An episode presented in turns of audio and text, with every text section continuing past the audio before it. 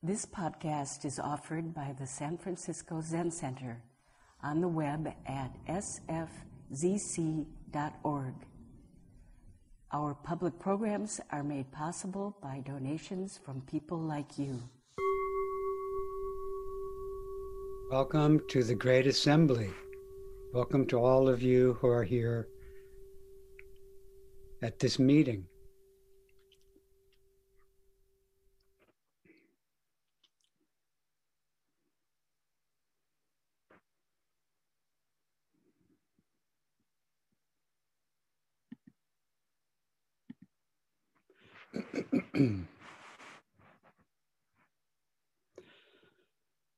During the last, I think, four or five talks, I've had a theme that I've been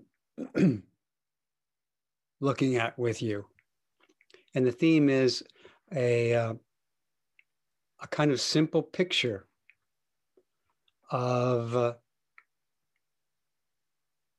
the practice of Buddha, the practice of awakening. And this simple picture is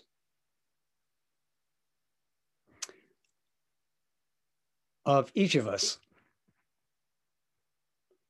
sitting at the center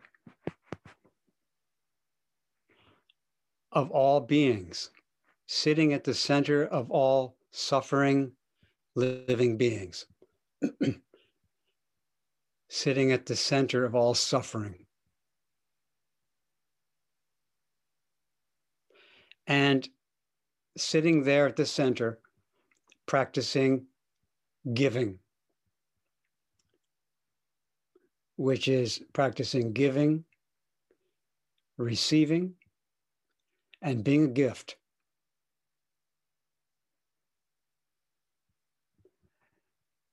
Giving, receiving, and being a gift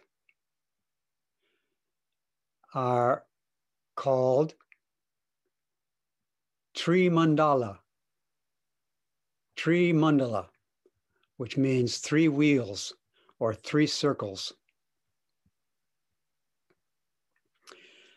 When this giving practice of the Buddha, of this giving practice of awakening is mature, these three wheels are totally interpenetrate each other and are not separate. This is called the purity of giver, receiver, and gift. And this purity of the three wheels of giving, I've been suggesting, is practiced by the awakened being at the center of all living beings.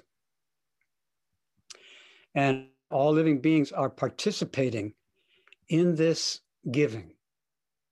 They are being given gifts and they are giving themselves to the center. And the center is giving itself to them.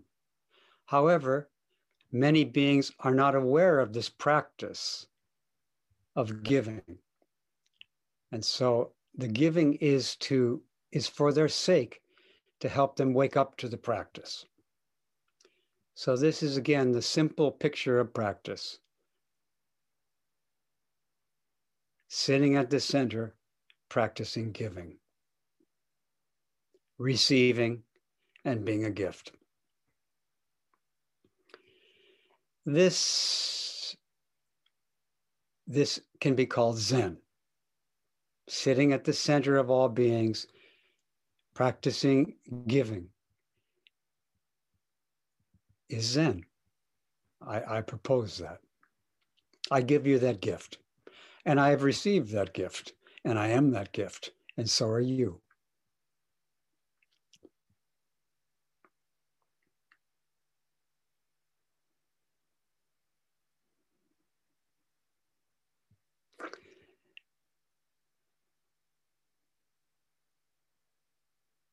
So I I have some contemporary examples of this practice of sitting at the center and and being in the middle of generosity. And also, I have some ancient examples. And I've been wondering whether to start with the ancient or the modern. And I feel like usually I, I start with the ancient and work up to the modern. But today, I think I'd like to start with the relatively modern. And then, if there's time, bring up ancient examples. And I might not get to the ancient examples. There may be only time for the modern, contemporary one. But just in case I don't get to them, I just want to mention that this view of practice that I'm presenting and that I'm trying to remember myself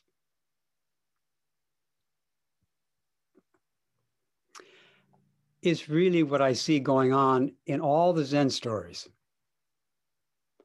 I see in all the Zen stories that the people in the stories, you know, and especially the teachers who are aware of this, are sitting at the center practicing generosity.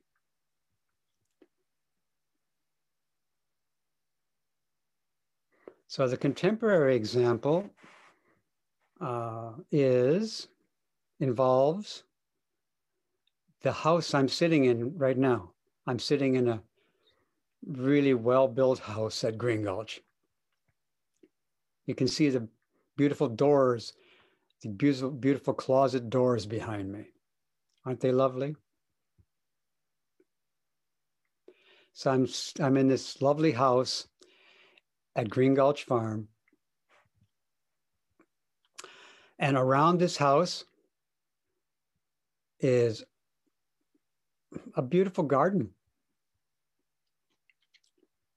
And around the garden are mountains and a farm and other houses and zendo and so on.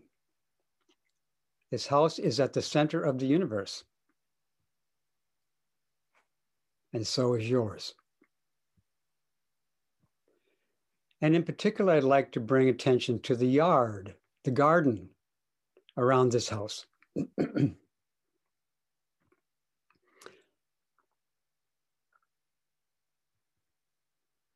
I moved into this house with my spouse and my daughter in 1987 in the summer. So 34 years ago, I moved into this house. It's been a blessing to live here.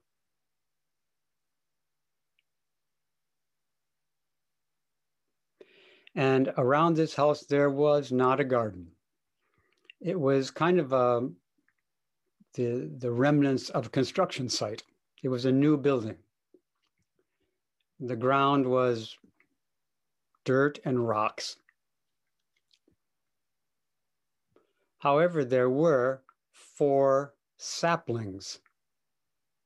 And yeah, there were four saplings around the front of the house. Japanese maples. And to the side of the house, there were two um, Himalayan cypress trees, and they also were little.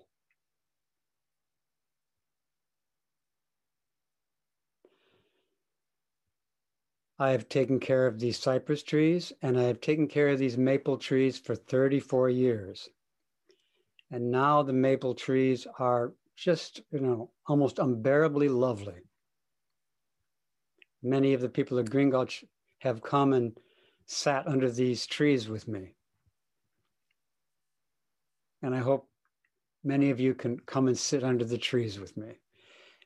In the summer, the maple trees make a lovely canopy, a lovely, and cast a gentle, cool, protective green umbrella over the whole yard, which protects again the whole yard from burning up in the sun.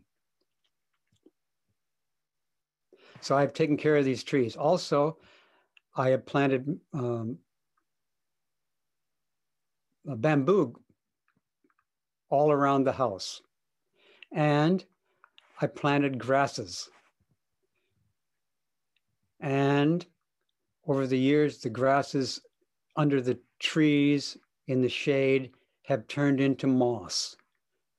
So around the house, around part of the house is grasses that I planted and grasses that have volunteered, and also beautiful carpet of moss.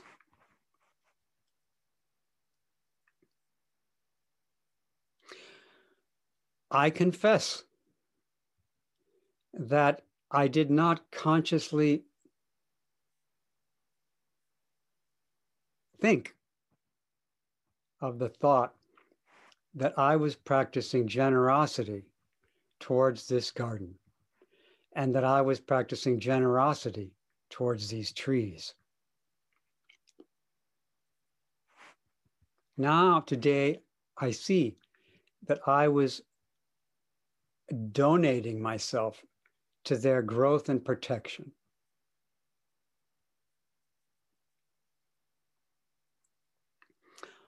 Also, on at the base of the maple trees right now and every spring for the last few years, there are thousands of baby maple trees, thousands. They're, they're just like one inch tall or so, and they will, they will, most of them will pass away. But on the edge of the umbrella of the trees, some of them grow taller. And when they grow taller, I have uh, transplanted them into pots. And then I watch them grow. And when they get, when, when they've gotten to be about two or three or four feet tall, I have taken them over to No Abode Hermitage and planted them there. And now over there, there's about 10 maple trees, which are the offspring of these maple trees. Some of them were eaten by gophers, but there's 10 that have survived, and one of them is 10 feet tall now.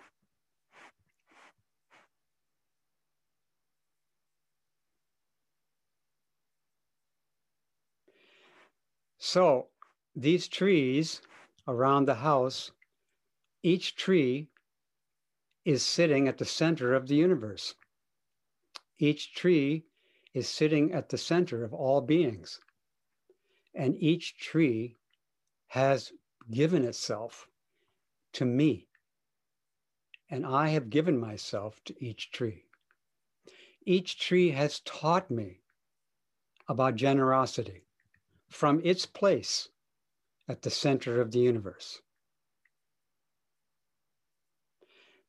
This has been like pretty much 99.9% easy to see that the trees are my teachers and the trees have been generous with me and I have been generous with the trees.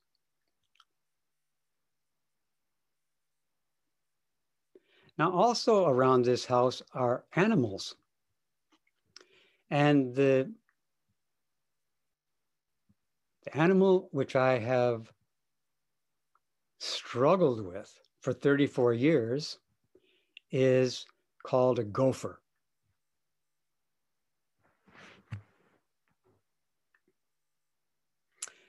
The gophers um, are mammals like me, and uh, I don't. I I can only see them when they come out of their holes and show me their little head, and I can also see the results of their tunneling activity in the form of fairly large mounds of dirt and rocks on the surface of my lovely garden. For 34 years, I have been struggling with these gophers. And I confess to you that I have not been mindful of being a gift to the gophers and that the gophers are a gift to me. I have been sitting at the center of the universe, but my practice with the gophers has not been very mature.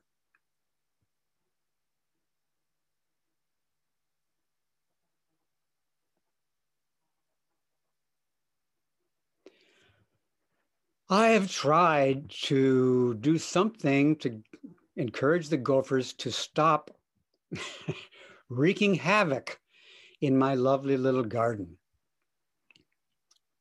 In a sense, they wreak havoc, but their havoc, of course, is a gift to me. Now, after all these years, recently, I have had the thought, finally, I am almost, I have almost completely surrendered to the Gophers.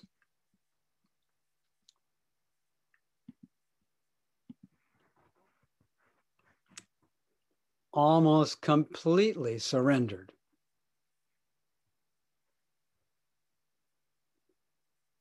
Of course, I'm much bigger than the Gophers, right? They probably don't even weigh a, maybe they weigh a pound. I weigh a hundred or more times more than they do. I confess that I have tried to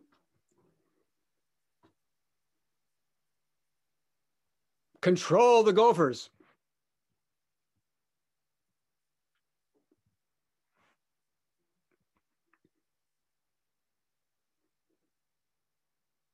I have not been focusing on practicing generosity with the gophers. With the trees, okay, but with the gophers, I have not been focusing on being generous with them. I have tried to get them to move to another neighborhood. People have given me various devices which are not lethal For example, people give me these, um, they're like a cylinder that uh, on a rhythmical basis goes beep. And you can take these cylinders and put them in the ground and it makes this beeping sound. And it's supposed to make the, I guess, the gophers not want to be in the neighborhood. But my gophers, my friends, they don't seem to mind the beeping. I also tried rock and roll music. Didn't seem to bother them. They, they stayed around. Someone also gave me rabbit urine.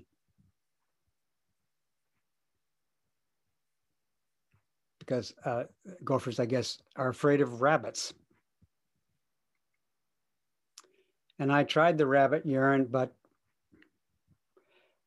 the gophers kind of worked around it. Fortunately or unfortunately, I guess fortunately, I have not killed any of the gophers in these 34 years. But I confess to you that if anybody, if the cats wanted to kill the gophers, which I think maybe they did sometimes, because they are uh, very, they're much more skillful than I am at catching gophers. I think maybe the cats actually caught some of the gophers. I'm not sure but I, I do find the remainders of some kind of animal around the yard sometimes. And I don't know if it's gophers or rats. I also have rats around the house, but the rats don't disturb the situation as much as the gophers. The rats also have problems with them, but I'll get to that later maybe. Anyway, finally, I am happy to report to you after many years of really low quality generosity practice between me from me towards the towards the gophers maybe the gophers have been really generous with me i think they have uh, but uh, i have not been very generous towards them and i confess that to you and i'm sorry but now i finally pretty much surrendered to them and instead of kind of trying to coerce them out of the yard, out of the garden. Now I am there pretty much, yeah, I'm their servant. I tidy up after their work. I rake their mounds, the mounds they make. I rake, I rake them out level to the ground and take the big rocks that are in the mounds and place the rocks uh, in a rock pile around the house. So there already was rocks all around the house, and now there's more, a lot more rocks around the house. The rocks around the house originally were kind of nice looking granite. Uh, now they're covered by just these dirty old rocks that, that the gophers have given to me. So again, now I finally have, through this 34 year struggle, I have finally reached the place where I'm no longer fighting the gophers, where I'm now in a pretty mature generosity practice. They give themselves to me. You know, they're just working really hard to survive, making their mounds for me to clean up after them. And I'm doing it. And I have, yeah, I've given up trying to get them to leave the garden and just adjusting to them being here and that my job if i want the garden to be you know something you can walk on and enjoy i need to every day pretty much i rake up their mounds and uh, take out the big rocks rake up their mounds pick up the big rocks so this is my story of how sometimes practicing generosity is a struggle. Sometimes we try to get rid of something rather than being generous towards it.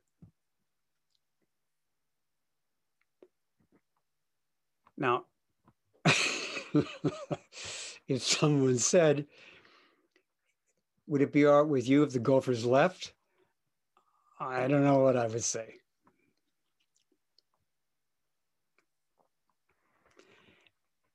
and someone might say, "Do you wish they would leave?" And I, I might say, "I don't want to go there."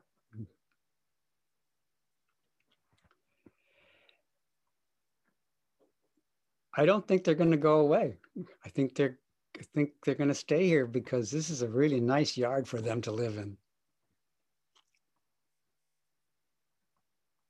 And they're hard workers. Boy, they work so hard.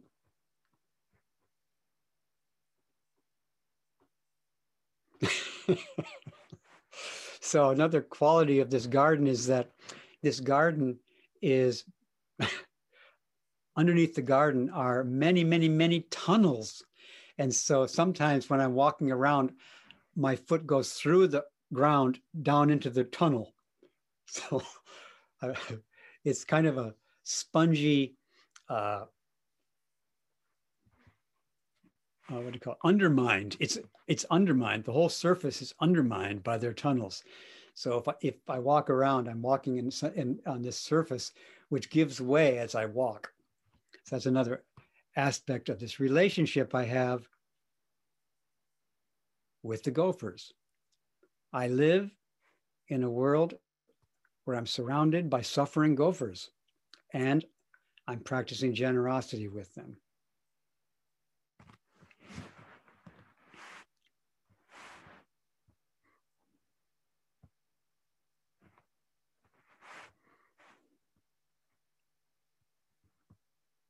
Now, what about with people? What about with people who seem to be, um, you know, digging up our yard, giving us mounds of dirt and rocks to deal with? What about people who are frustrating our plans for a nice, quiet place? Can I say that I've almost completely surrendered to the people who are offering me something like mounds of dirt and rocks.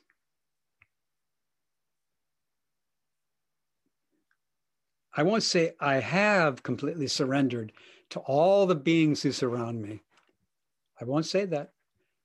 But I might say I've almost surrendered to all the beings that are surrounding me almost. I'm almost practicing generosity with everybody, with all the beings around me.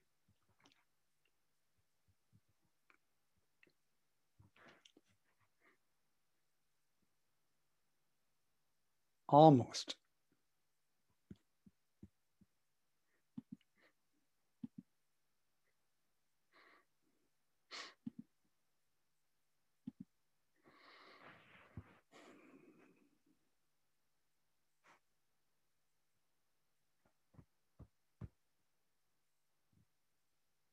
Now, an ancient example of what?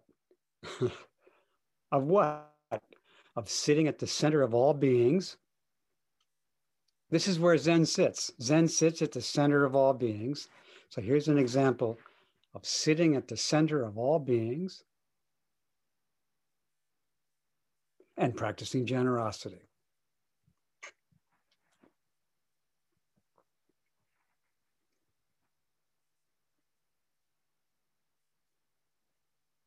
So hold on to your seat because I think maybe several several stories in a row are going to come now. Seven ancient stories from the classical era of Zen history. The Tang Dynasty, China.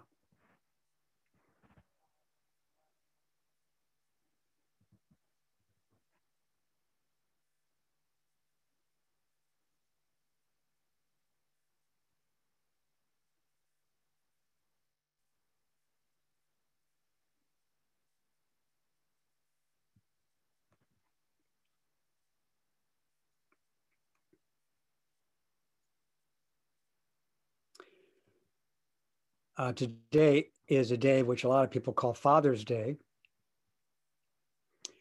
And Father's Day and Mother's Day and Parents' Day are very close to the heart of Zen. Zen is at its heart deeply concerned with caring for offspring. Zen is devoted to caring and nurturing for the next generation of caring and nurturing for the next generation. It is a very, it is in that sense a parental,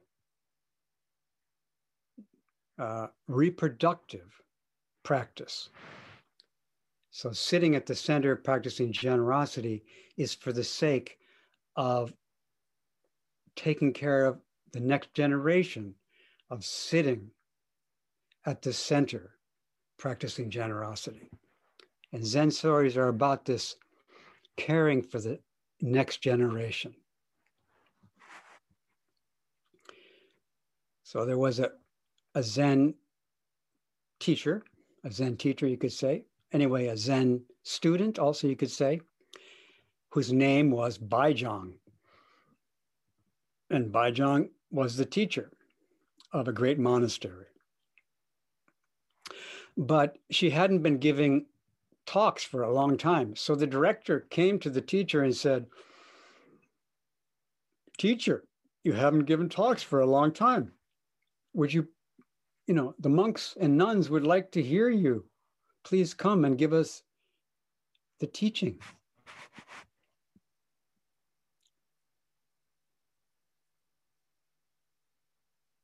So Baizhang went to the hall, ascended this teaching seat, got up in the seat, sat down, and then immediately got down and went back to her room.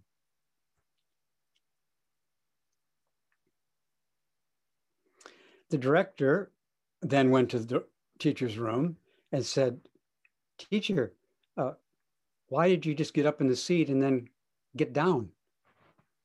And uh, Baizhang said, The teachers of the scriptures teach the scriptures. The teachers of the of the commentaries teach commentaries. Please don't, you know, give me a hard time for the gift that I gave.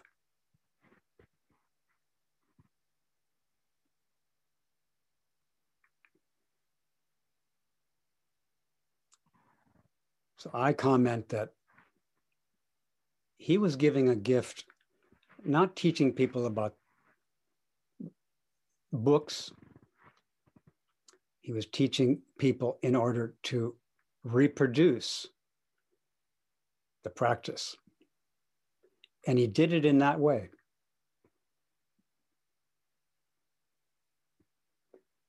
He gave a gift in that way. And he received a gift in that way.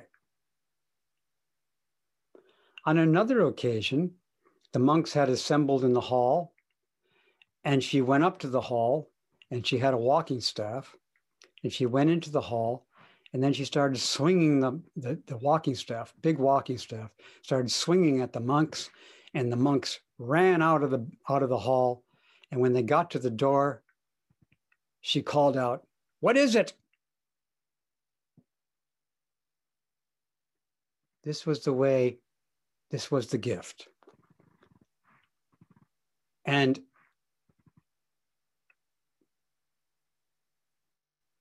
yeah when he's when when he swung the the staff they ran. What is it?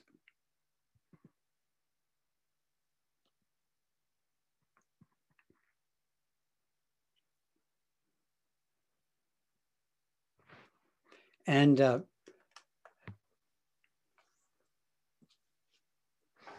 just a second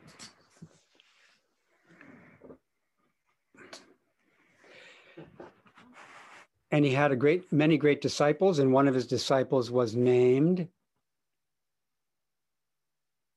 Huangbo. And Huangbo once went into the hall to give it, and when the monks had assembled, and Huangbo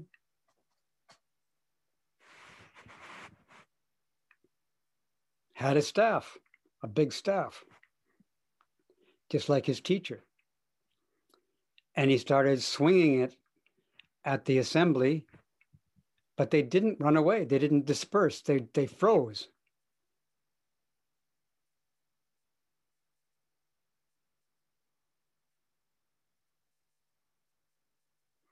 And then he said you people are dreg slurpers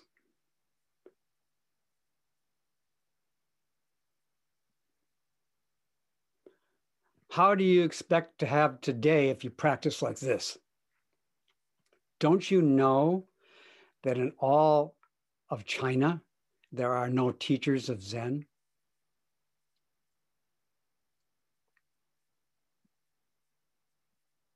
He gave them that gift.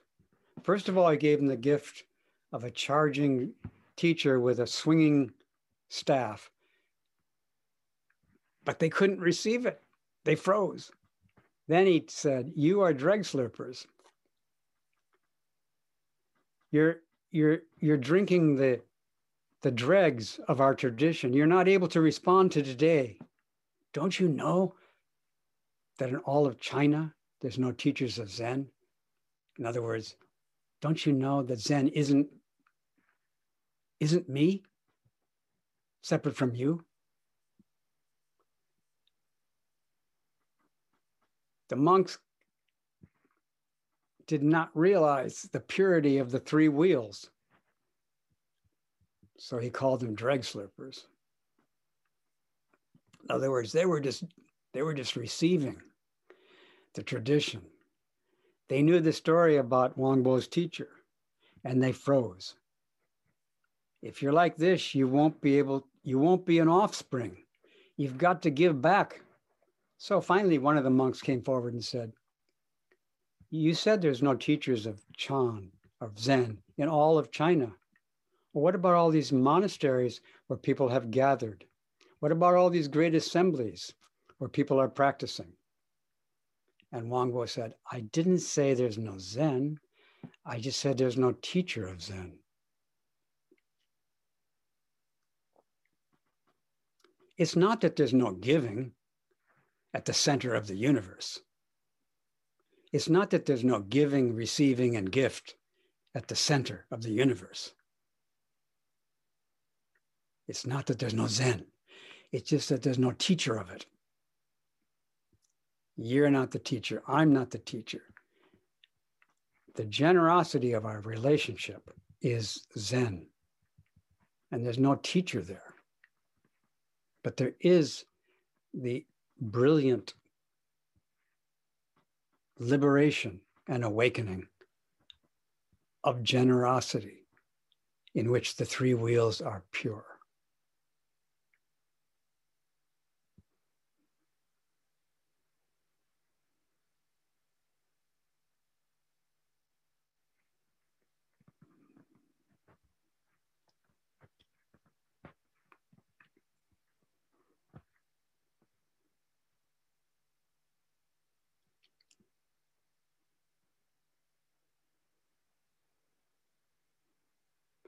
One of the Dharma siblings Baizhang was named Nanchuan.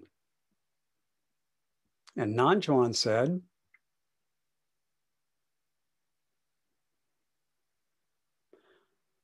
Buddhas of the past, present, and future do not know.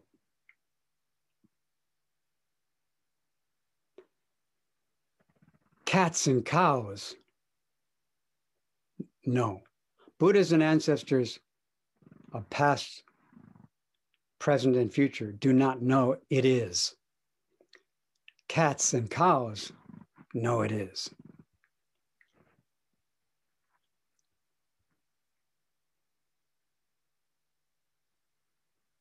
There is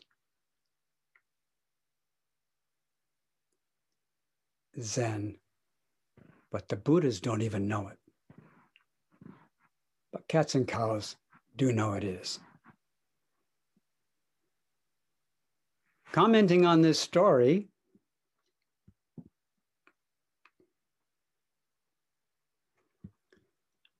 an ancient teacher later commenting on this story wrote a verse. And the first two lines of the verse are something like leaping, I'm not limping and limping and palsied,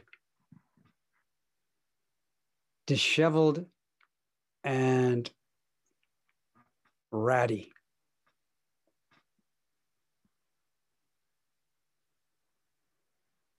And this refers to another story about another one of the ancestors who was reading some scriptures. And another teacher came by whose name, this, this teacher who was reading the scriptures was named Yaoshan.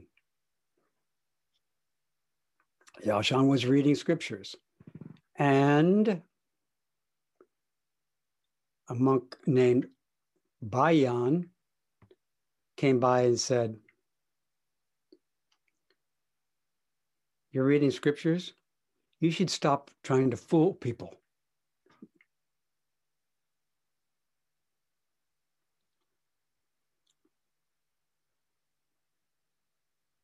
And I would comment by saying, Bayan was saying, you should stop going to the scriptures and just teach directly, not relying on any scriptures. And Yaoshan rolled up the scripture and said, What time of day is it? And uh, Bayan said, It's noon. And Yaoshan said, Oh, that pattern still exists.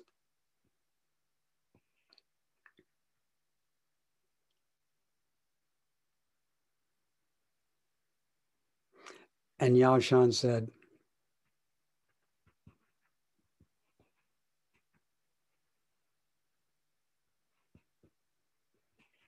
Oh no, then and then uh, and then Bayan said, "I don't have. I don't even have nothing." You've heard, "I got plenty of nothing." Bayan said, "I don't even have nothing. I don't have something like the scriptures. Plus, I don't even have nothing like not the scriptures. This is really pure, right? And uh, Yaoshan said, You're too brilliant.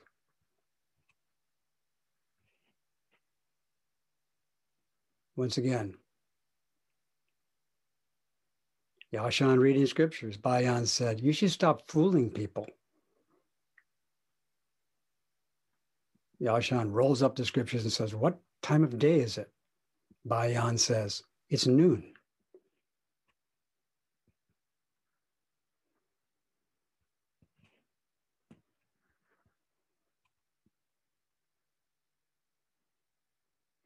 Yaoshan says, Oh, that pattern still exists? Oh, there's still that? You know, you still have that noon? You still have noon? You're stuck in that pattern? What time of day is it? It's noon. Are you stuck in that pattern still? And then Bayan says, uh, No, no, no. I, I don't even have nothing. And then Yaoshan said, You're too brilliant.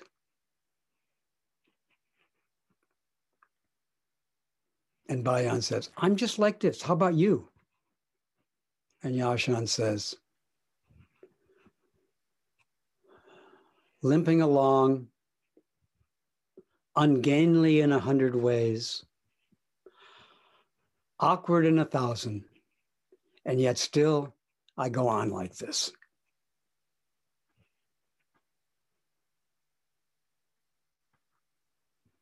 We can join in this limping along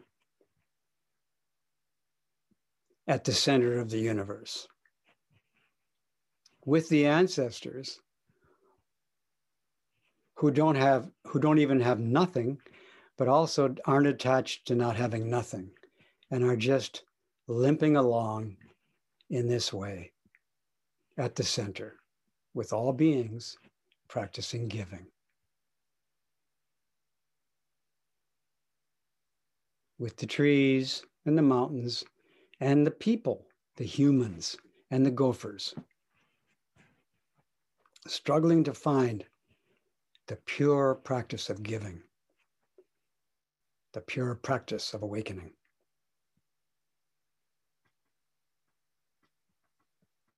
Limping along the pure path of awakening. Thank you very much. Thank you for listening to this podcast offered by the San Francisco Zen Center. Our programs are made possible by the donations we receive. Please help us to continue to realize and actualize the practice of giving by offering your financial support. For more information, visit sfzc.org and click Giving. May we fully enjoy the Dharma.